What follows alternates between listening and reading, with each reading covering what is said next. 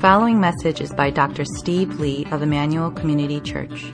More information about the ministry of Emmanuel Community Church can be found online at www.emmanuelcommunity.org.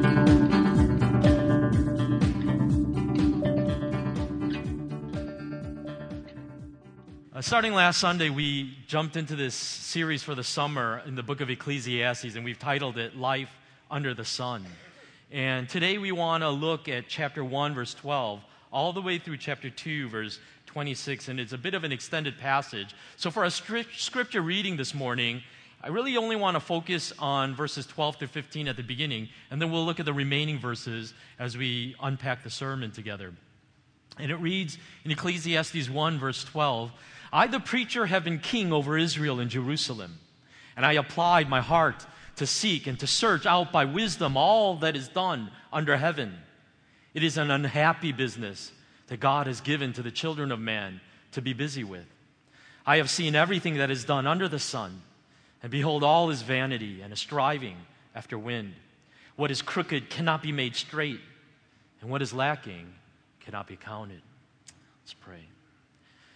Lord, we direct our attention to your holy word and ask with a humility and a, a solemnity and a, and a real teachability that we come hungry to learn and to be changed by that word. And so, would you, through the work of your Holy Spirit, penetrate to the depths of our heart um, and to challenge some of our deepest preconceptions of what you are like and, and what you desire of us, and to, out of that uh, deconstructing in our heart, to reconstruct uh, a life that is centered around Christ, a life that is understanding of what you desire and what you want for us. For we pray these things in Christ's name.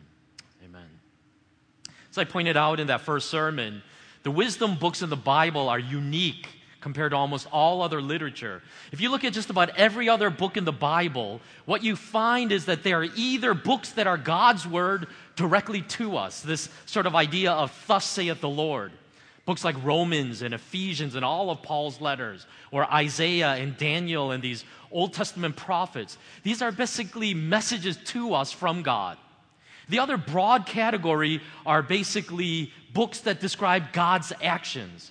So we have books like Genesis and Ruth and Esther and Acts, which we've been just going through as well.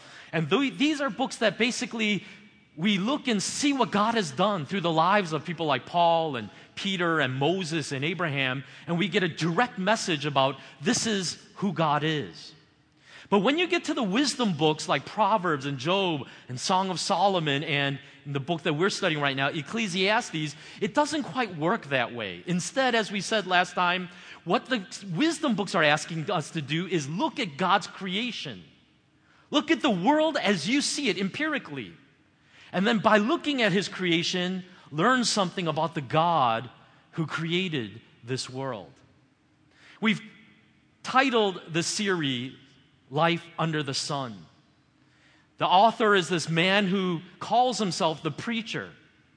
And basically, he is undergoing a long journey in search of the meaning of life, or life under the sun, as the preacher will say over and over again. And when he uses this phrase 29 times in this book, life under the sun, what he means basically is this it is not life as it is supposed to be, it is not life as we expect it to be but it is life as we actually experience it with all of its messiness and contradictions. Is God really in control of everything under this life under the sun? Well, the preacher says, at times it sure doesn't seem like it. Is there really a purpose to everything that happens in life, like MH17 that went down in Ukraine? Well, if there is, I sure can't seem to figure it out most of the time. Are the righteous really blessed by God while the wicked go punished? Well, you could have fooled me because that's not life under the sun as I see it. This is life under the sun. And this is not the casual pursuit of an armchair philosopher. But this is a man that is in desperate need for answers in his life. for understanding, for knowing what the meaning of life is all about. And it seems even wrong, even taboo to talk like this, doesn't it? it? When you read the book of Ecclesiastes, it's like, you know, proper Christians don't ask those questions. You, you, you're venturing into territory that you should stay away from. But if Christianity is the truth that we claim it to be, we cannot be afraid of questions like the ones that the preacher asks. Over and over again, the preacher repeats this phrase vanity of vanities. All is vanity. And that word vi- literally means a mist or a vapor. And in essence, what he is saying is life is like a vapor, it's like smoke, it's like a puff of air. Because in one instant it's there, and in the next it's gone. Life is also like a vapor because it's so elusive. You try to grasp the meaning of life. You try to unpack it and wrap your mind around it. But just when you think you're beginning to understand the meaning of life, it's like trying to grab smoke. It just slips right through your fingers, and you open your fist, and it's empty. And I think the truth is this when you're younger, life seems pretty straightforward. Life seems pretty ordered, doesn't it? But the older you get, the more you realize how complicated things are, how things are not as you once thought they were. Tim Chaddick writes this We all write our autobiographies long before we live our lives. Sure, we make some edits and revisions along the way, but even in our youth, we quickly develop ideas of how things should go, how our lives ought to play out. This vision of our life stories helps us determine and then track our dreams, goals, and expectations. After all, we all are living for something, right? I think it's very insightful what Chaddick says is, you know, we ask that age to that question to the youngest of kids. Johnny, Sally, what do you want to be when you grow up? And it's amazing to me that even five year olds usually throw something out there, and it's usually something like, I want to be an astronaut, or I want to be a fireman, or I want to be a ballerina, or something like that. But the truth is, we're all writing our autobiographies, aren't we? Based on how we think life is going to work. But the problem is, once you start living life, and as you enter into adulthood, you look back at those earlier fairy tales and you say, oh my God, this is not what I thought life was going to be at all. And the question I think that the preacher is asking is how do you make sense of all of the randomness, all of the chaos, all of the U turns and misdirections? How do you make sense of a world that at times feels like it's falling apart at the seams and nothing is making sense? There doesn't seem to be order, it just seems to be chaos. Well, before we go into the passage for this morning, I want to show you a brief introductory video. It's a movie clip, a video clip from this documentary called I Am. And this video was, this, this uh, documentary was basically directed and produced by this guy, Tom Shadyac. You might not recognize his name, but he's actually a very successful Hollywood director, made some of the biggest blockbuster comedies that you've seen and re- that, that have uh, that I'm sure almost all of you have probably seen. He ended up going through this uh, life altering experience, though, that radically changed his perspective on life. And I just wanted to show that for you for a few minutes.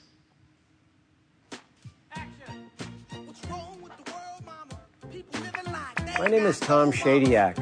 I'm a movie director, comedies mostly. That's me there, the guy who can't dance. I made Jim Carrey talk out of his. Got Eddie Murphy to don a fat suit. I turned Steve Carell into the fifth member of ZZ Top and got Robin Williams sporting a clown nose. But this is a different story. This is my story. And it's a story about mental illness.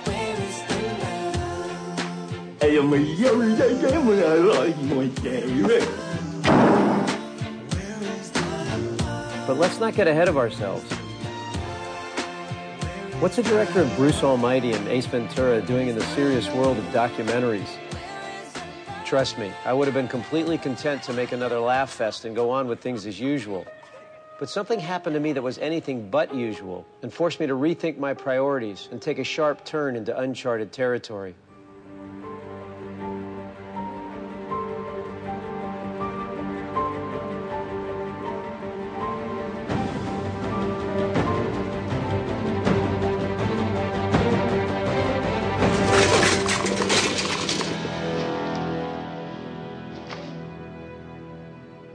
Broken hand and a nasty concussion turned critical when I developed post concussion syndrome, a condition where the concussion symptoms don't go away for months, years, if ever.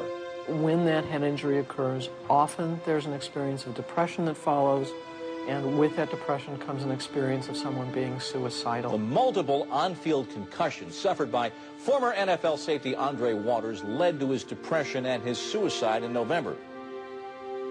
My symptoms were brutal an intense sensitivity to light and sound, severe mood swings, and a constant ringing in my head that wouldn't go away. Traditional medicine was no help, so I turned to alternative therapies like biofeedback and hyperbaric oxygen. But the cold, hard fact was that nothing seemed to work. After several months of what I can only describe as torture, I welcomed death. I wasn't suicidal like many of the PC patients are, but the plain fact was, I was done. Facing my own death brought an instant sense of clarity and purpose. If I was indeed going to die, I asked myself, what did I want to say before I went? It became very simple and very clear. I wanted to tell people what I had come to know. And what I had come to know was that the world I was living in was a lie, and the game I had won at which I thought would help to heal the world, might very well be what was destroying it.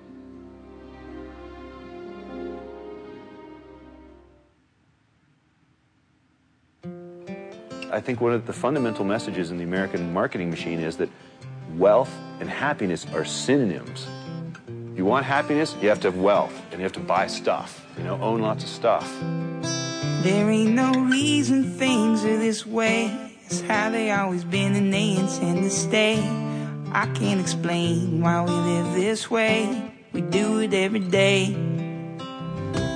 People walk around pushing back their debts, wearing paychecks like necklaces and bracelets, talking about nothing, not thinking about death. Every little heartbeat, every little breath. But love will come, set me free. Now, I didn't always have stuff or the money to buy stuff. When I started out, I struggled like most artists. But I finally got a directing break when I took a chance on a guy who at the time was known as the white guy on In Living Color. My world changed overnight. And well, I kind of went shopping. First, I bought a little 7,000 square foot house in the hills of Beverly. Swimming pools, movie stars. Your choice for favorite comedy motion picture is The Nutty Professor Liar Liar. Bruce Almighty. And when more film success came my way, I bought a bigger house and more stuff. I was flying privately everywhere, vacationing, looking for properties. But something odd happened to me when I moved into my first Beverly Hills house that kind of took the edge off my buzz.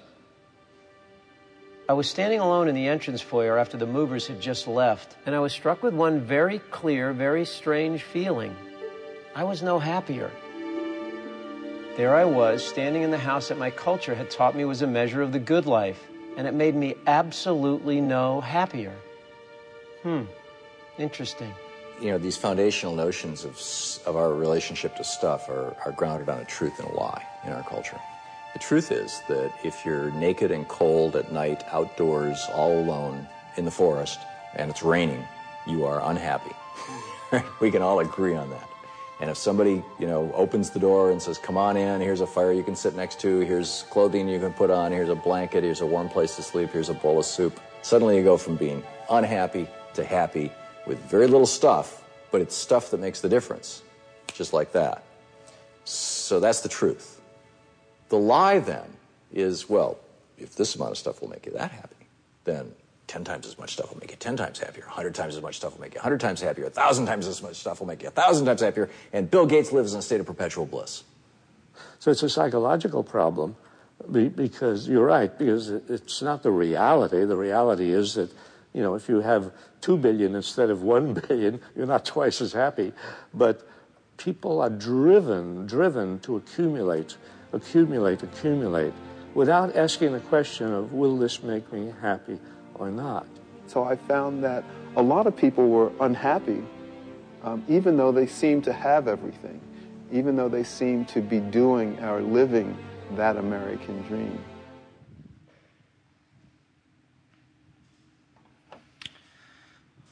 Shadyac's story is interesting. You know, in one minute, he's on top of the mountain he has basically fulfilled even his wildest dreams of success as a movie director.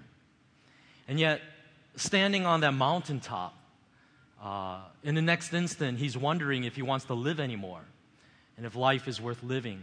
And confronted by his own mortality, Shadyac begins to ask questions that he's never asked of his life before. Like, I've achieved all of my greatest dreams, but was I dreaming all the wrong dreams? What's the meaning of it all? How do I find true happiness? He thought he had achieved fulfillment. But instead, when he reached that mountaintop, all he felt was emptiness. And it's similar to this journey that the preacher finds himself on this quest to discover life's purpose. And he will leave no stone unturned until he finds an answer that'll satisfy his heart. And the first place that the preacher starts is with wisdom.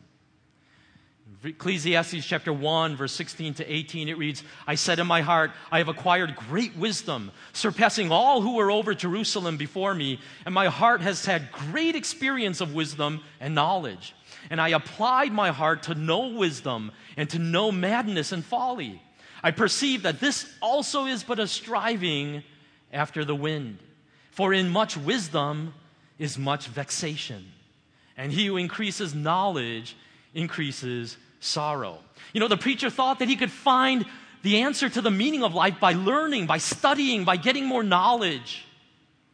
That maybe by learning and understanding how the world works, he would find some degree of comfort, some degree of understanding. That those answers that he would gain from that knowledge would sort of unlock the mysteries of the world to him. And he would figure it all out and he could finally reach bliss, finally be in a state of happiness and contentment and peace but after all of the wisdom and all of the knowledge, all the books that he read, he said, at the end of the day, it wasn't greater peace. It wasn't a calmness that settled in my heart. He says it was vexation, it was disturbance, it was anxiety. Why? Because, in essence, as he's going to say later, because even if you know all of this, you, know, you can't do anything about it. You, you can't really, you, one person is only so powerful to really change the world or to do anything about the things that you see. Now, the preacher doesn't say that wisdom is therefore useless. He actually says wisdom is better than ignorance. In chapter 2, verse 13, goes on and says, Then I saw that there is more gain in wisdom than in folly, as there is more gain in light than in darkness. The wise person has his eyes in his head, but the fool walks in darkness. In other words, it's better to be a person who is wise and walking in the light than a fool walking in darkness. Ignorance is not a virtue. But then, right after that, he says, And yet I perceive that the same event happens to all of them. Then I said in my heart, What happens to the fool will happen to me also. Why then have I been so very wise? And I said in my heart that this also is vanity. For the wise as of the fool, there is no enduring remembrance, seeing that in the days to come, all will have, have been long forgotten. How the wise dies just like the fool. So I hated life, because what is done under the sun was grievous to me. For all is vanity and a striving after the wind. In other words, what the preacher realized in his quest was this that wisdom is good, but it is limited in what it can actually do for us. Another way I could say it is like this The meteor that you predicted six months ago would hit the earth is going to kill you, just like it's going to kill the guy standing next to you who still thinks the world is flat. It's just that for six months your life was miserable, while that guy is living in bliss and in ignorance. You see, what I'm saying is, is what I think the preacher is saying is, is this. The world is often indiscriminate in its brutality. And wisdom cannot do much about that brutality. Wisdom alone, in other words, doesn't save the day. In fact, the truth is, it often makes those who bear that wisdom more miserable. Because you see that freight train coming and you can't do anything about it. Well, he moves on then in his pursuit from wisdom to pleasure. It says in chapter 2, verse 1 and onward I said in my heart, Come now, I will test you with pleasure. Enjoy yourself. But behold, this also is vanity. I said of laughter, It is mad, and of pleasure, what use is it? I searched with my heart how to cheer my body with wine, my heart still guiding me with wisdom, and how to lay hold on folly till I might see what was good for the children of man to do under heaven during the few days of their life. I made great works. I built houses and planted vineyards for myself. I made myself gardens and parks and planted in them all kinds of fruit trees. I made myself pools from which to water the forests of growing trees. I bought male and female slaves and had slaves who were born in my house. I also had also great possessions of herds and flocks, more than any who had been before me in Jerusalem. I also gathered for myself silver and gold and the treasure of kings and provinces. I got singers, both men and women, and many concubines, and the, the delight of children of man. In essence, the preacher says from humor to alcohol to projects and hobbies to enormous wealth to sex, he says, I indulged in it all. I made myself um, the recipient of every single possible pleasure that I could envision. And yet he said uh, at the end of it, there was still that nagging emptiness that he felt. When you read this, you, you sort of hear the sense of entitlement that accompanies this pursuit of pleasure. In essence, saying, I worked hard for my life. I achieved what I achieved in life by my hard labor, and therefore I enjoyed the fruits of that labor by being able to pleasure myself in whatever I wanted. But even after all of that, his conclusion was it just didn't do it for me. It just didn't work. You know, I had shared with you guys some years back. Uh, actually, this is, we'll just skip this part, that's fine. Um, this time in 2003 when I was in Ethiopia, and it was a rainy day, and this is not the actual picture of the hut that I'm describing, but just put in a, a stock image there because it's kind of similar. But, uh, you know, just out in these remote villages in the middle of nowhere this rainy evening and seeing this little hut in the middle of nowhere and walking up to this hut. And there was a little boy in there with a blanket around him, shivering. And there was nothing else in the hut except a few pots and pans and then a little fire. And he had this uh, kerosene lantern that was dimly lighting the room. And I remember coming there as an American looking at this kid and thinking like, if this was the sum of my life, would this life be worth living? and I don't know why that thought crept into my head, but I thought like, could I live like this kid? Would this life be livable? Would it be enjoyable? Because he has no electricity, he has no modern plumbing or flush toilets, he has no internet, he has no social media, he has no television, no movies, no shopping malls, no restaurants, no takeout, nothing. Just a room with a kerosene lantern and a blanket in the rain. And you know, here's the truth is, I don't think any of us are really honest with the degree to which these little amusements keep us going in life. You know? Uh, whether it's your little iPhone apps, or checking your Facebook friends, or catching up on your favorite TV series on Netflix. You know, I, I think we like to think of these things as just distractions. But if we're really honest, I, I think actually the truth is it's where we find our happiness.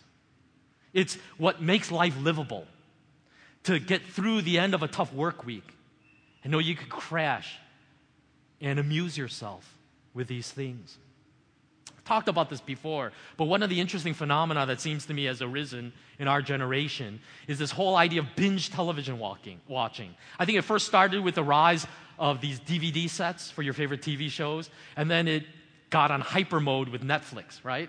And Amazon Prime and all of this, right? That you literally can catch up entire seasons of your favorite TV series in a matter of a few days. And how many of you have ever done that? Have you ever gone on a television marathon? I, don't know how many of you admit it, but I know I've done that. Do you know that feeling after you get done watching an entire season in two days? Do you know that really guilty, gross feeling that you have after you have not showered or called anyone or opened the curtains? Um, here is the problem, though, with life in America is that when you feel gross like that and feel like, oh my God, what am I doing with my life? The problem is rather than it awakening in us something deeper that says, why am I doing this?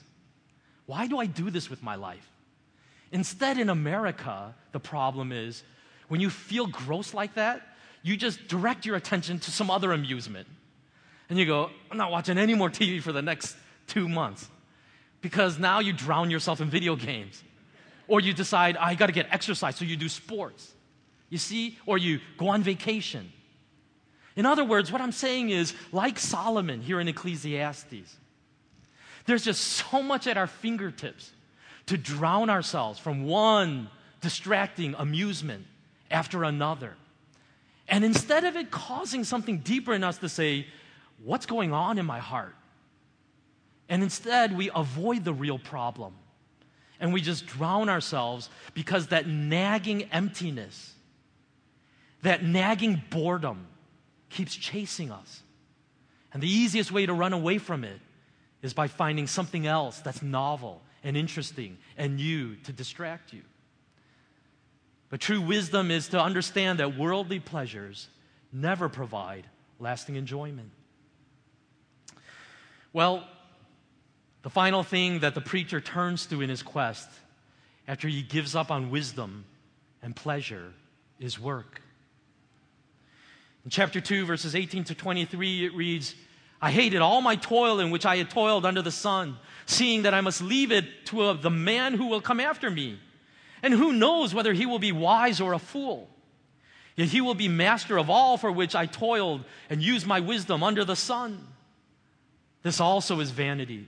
So he turned about and gave my heart up to despair over all the toil of my labors under the sun. Because sometimes a person who has toiled with wisdom and knowledge and skill must leave everything to be enjoyed by someone who did not toil after it. This also is vanity and a great evil. What has a man from all the toil and striving of heart with which he toils beneath the sun? For all his days are full of sorrow, and his work is a vexation. Even in the night, his heart does not rest. This also is vanity. So he thought maybe if I find meaning in my career, if I do something great with my life, something of significance, if I build something that will last, then I can, at least I could go to my grave feeling good about my life. And he says, but the more you think about that, even that is ridiculous. Because how can you know that you can guarantee the things you built in your life will last? He says, you know what? When you die, you don't have any control over that. You hand your entire estate, everything you worked so hard for all your life, and you give it to what very well may be a deadbeat. And this is unfortunately one of the dirty things that happens with inheritances, isn't it? Is the son of a millionaire never had to work a day in his life for that wealth. And we see that happening over and over again of heirs and heiresses literally blowing entire fortunes, buying yachts and other play toys and everything like that, mansions. And he says, you know, that's just the way life works is you want a legacy through your work even. And he said, there's no guarantee of that. You know, whoever you have to hand this stuff off to may very well squander it says you work and you work and you work, always dreaming about what you're going to do in your retirement. And then you finally get old enough to retire with your nice little comfortable nest egg. And frankly, you've got arthritis and you've got back problems, and now you've got heart trouble and diabetes, and you're too weak and too old and infirmed to enjoy that retirement. And he says, So was it worth it? Was that dream of that retirement worth it? Are you really living your golden years? And he looks at that and says, It's all ridiculous. It's all absurd. It's all pointless. So he goes from wisdom to pleasure to work. And none of these, the preacher realizes, is going to provide the fulfillment and the meaning that he's seeking in life. In fact, all of these things have only led to unfulfilled promises and greater pain. And so, this conclusion that he reaches after all of this may come as a bit of a surprise to you. It's not what you would expect for him to say. But he says this in chapter 2, verses 24 to 25. There is nothing better for a person than that he should eat and drink and find enjoyment in his toil. This also I saw is from the hand of God. For apart from him, who can eat or who can have enjoyment? Now, when you read these words, it's very easy to think that what you're hearing is a rather cynical, if not fatalistic motto, something like, hey, listen, I've seen it all and done it all, and at the end of the day, this is my conclusion eat, drink, and be merry because tomorrow we all die, right? But that is not what the preacher is saying. It also sounds like the preacher is contradicting himself. Because a little while earlier, he just got done ranting about the meaninglessness of pleasure and how you could chase after it all your life and yet it will always leave you empty. And yet his conclusion seems to be so live it up and enjoy life. But that's also not what he is saying. He's not doing a 180 and now contradicting himself. If you read his words more carefully, he's actually saying something rather different. The preacher is saying this What I have learned from this long quest to find meaning in life is this that ultimate meaning cannot be found in these things like wisdom and pleasure and work. But his, the heart of his message is this if you try to find ultimate meaning through wisdom, pleasure, and work, you will always be disappointed. But if you receive these things as God's gifts, you can enjoy them as He intended. You see, because I think what the preacher discovered is this when God is not in our lives, the natural tendency is to turn these things into idols, to try to find ultimate meaning and satisfaction in them, which is something that they can never do. But when you find God and realize that your relationship with Him is the only thing that can give you lasting fulfillment and purpose in life, in other words, when God becomes the rightful center of your life, then all of these other things also end up taking their rightful place in your life.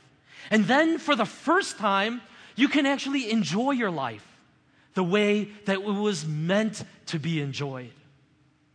We can actually enjoy the things that are God, given to us by God, whether it's work or play or wisdom and knowledge, without turning them into idols. That's why he says, apart from God, who can eat or have enjoyment? And here's the question that I want to sort of wrap up the message with today. How do you know if you're truly living with God in the center of your life? How do I know if I'm really living that life? And I would argue, based on what Ecclesiastes is saying here, this is the answer. Whether learning, relaxing, or working, you are fully present, living in the moment. Now, again, that might seem kind of confusing, but I don't, I don't really see the logic there. But let me see if I can unpack it for you a little bit and get to the heart of what I want to share with you this morning. I, I want to share with you a story that John Ortberg shared about his own life that I think captures this meaning of living in the moment well. Some time ago, I was giving a bath to our three children. I had a custom of bathing them together, more to save time than anything else. I knew that eventually I would have to stop the group bathing, but for the time being, it seemed efficient. Johnny was still in the tub, Laura was out and safely in her pajamas, and I was trying to get Mallory dried off. Mallory was out of the water, but was doing what had come to be known in our family as the Dee-da-day dance. This consists of her running around and around in circles, singing over and over again, Dee-da-day, Dee-da-day. It is a relatively simple dance expressing great joy. When she is too happy to hold it in any longer, when words are inadequate to give voice to her euphoria, she has to dance to release her joy. So she does the Dee-da-day. On this particular occasion, I was irritated. Mallory, hurry. I prodded. So she did. She began running in circles faster and faster and chanting Dee-da-day more rapidly. No, Mallory, that's not what I mean. Stop with the Dee-da-day stuff and get over here and I can dry you off. Hurry. Then she asked a profound question Why? I had no answer. I had nowhere to go, nothing to do, no meetings to attend, no sermon to write. I was just so used to hurrying, so preoccupied with my own little agenda, so trapped in this rut of moving from one task to another, that here was life, here was joy, here was an invitation to the dance right in front of me, and I was missing it. Reflecting on this afterward, I realized that I tend to divide my minutes into two categories living and waiting to live. Most of my life is spent in transit, trying to get somewhere, waiting to begin, driving someplace, standing in line, waiting for a meeting to end, trying to get a task completed, worrying about something bad that, that might happen, or being angry about something that did happen. These are all moments when I am not likely to be fully present, not to be aware of the voice and purpose of God. I am impatient. I am almost literally killing time, and that is just another way of saying I am killing myself. Drawing off the kids was just something I was trying to get through. Can you relate to Ortberg's confession? Whether you're working or relaxing, do you often find yourself distracted, unable to joy, enjoy these little moments in life. I think there's a lot of reasons why we're not fully present through much of our life and unable to enjoy these little moments. I think for a lot of us, it's about dissatisfaction. You always find something to complain about in any situation, something that isn't meeting your expectations, something that's always going wrong. And as a result, you're never thankful for the things that are right in front of you. Instead, it's always complaining, problem solving. You're always trying to fix everything. You feel like it's all up to you to make everything right, feeling the pressure to right every wrong and solve every problem. And as a result, you're unable to trust God and just leave it in His hands. You're filled with worry and fear. You're always waiting for that other shoe to drop anticipating the worst, afraid of what's waiting around the corner, so that you cannot even enjoy the present because of tomorrow. And this is what I'm saying. When God is not at the center of your life, it doesn't matter what you're doing, whether you're on a date night with your spouse, or trying to play with your children, or doing your daily devotions, or you're trying to wrap up a busy workday The truth is this you're never really fully there, you're never really fully present. And even if you are there, you're just distracted. You're there in body, but you're not there in heart. Your mind is somewhere else. And you, as a result, can actually never really enjoy the moment. You, you, there's really no celebration or thankfulness in your heart. Because the truth is, you're at the center of your universe.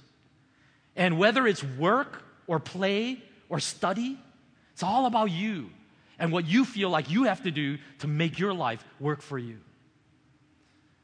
In contrast to that, we see the gospel of Jesus Christ and these great promises of His. Hebrews 13, 5. Keep yourself free from the love of money and be content with what you have. Because God has said, Never will I leave you, never will I forsake you. 1 Peter 5, verse 7 cast all your anxiety on him because he cares for you. Matthew 11, verse 28 come to me, all you who are weary and burden, and I will give you rest. This is what it means to live a life centered on God, is to claim his promises and trust that his care for you will win the day.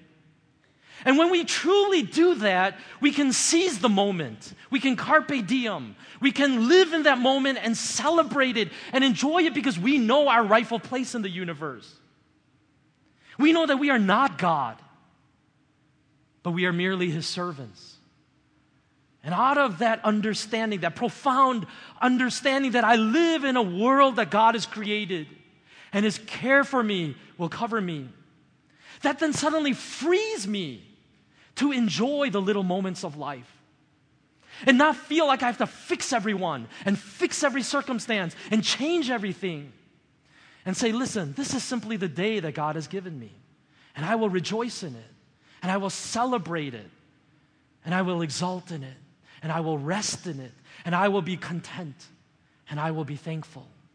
Jeffrey Meyers writes this Do not be surprised to find yourself in a frustrating situation from which you cannot escape by means of controlling it. Not everything can be fixed, not everything is a problem to be solved. Some things must be borne, must be suffered and endured. Wisdom does not teach us how to master the world. It does not give us techniques for programming life such that life becomes orderly and predictable.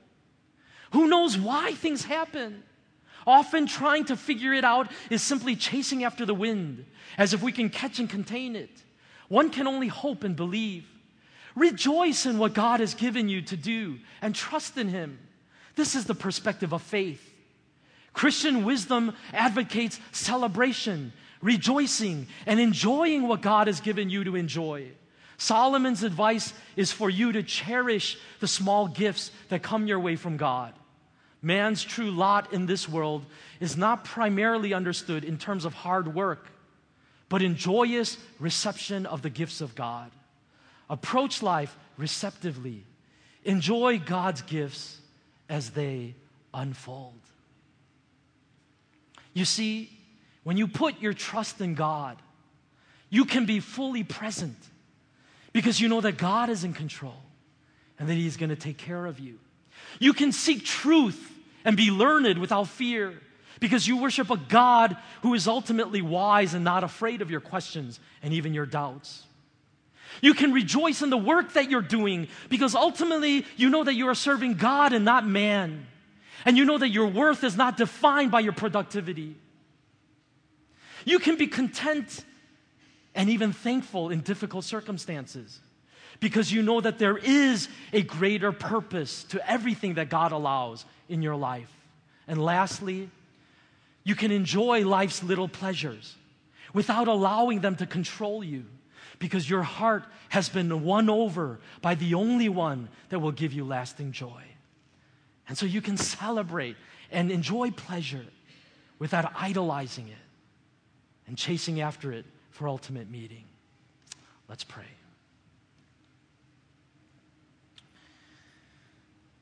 As we uh, close in prayer and get ready for going to the picnic, um, yeah, I think this picnic is actually kind of interesting. You know, we're going to, just in a few minutes here, I'll head into our cars and drive over to the nearby park. But in some ways, I, I would say that this picnic might even be a good test case for us. In that it's supposed to be fun, but I know some of you are going to be really stressed out.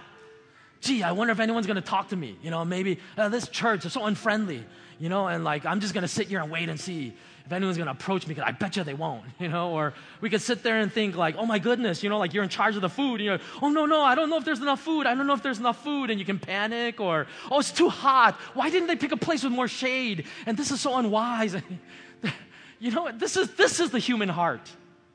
This is you and I on a daily basis. And we're never really fully present. We're never really in the moment. We're always fretting always frustrated, always complaining, always griping, always angry. I want you to instead envision a life of power, a life centered on the gospel, a life of faith in which you realize that these things can never ultimately provide ultimate meaning in my life. Only Christ can. And having met Christ, my Savior, who died for me, I don't have to save the world. I don't even have to save my family. I don't have to fix everything. I don't have to fret or worry or complain. But I can simply arise to every new day and say, This is the day that the Lord has made. I will rejoice and be glad in it. And I think the truth is this for some of you, even though you claim to be a follower of Christ, it's been a really long time since you've really walked in that joy. Because you're always playing problem solver. You're always complaining about the cup half empty.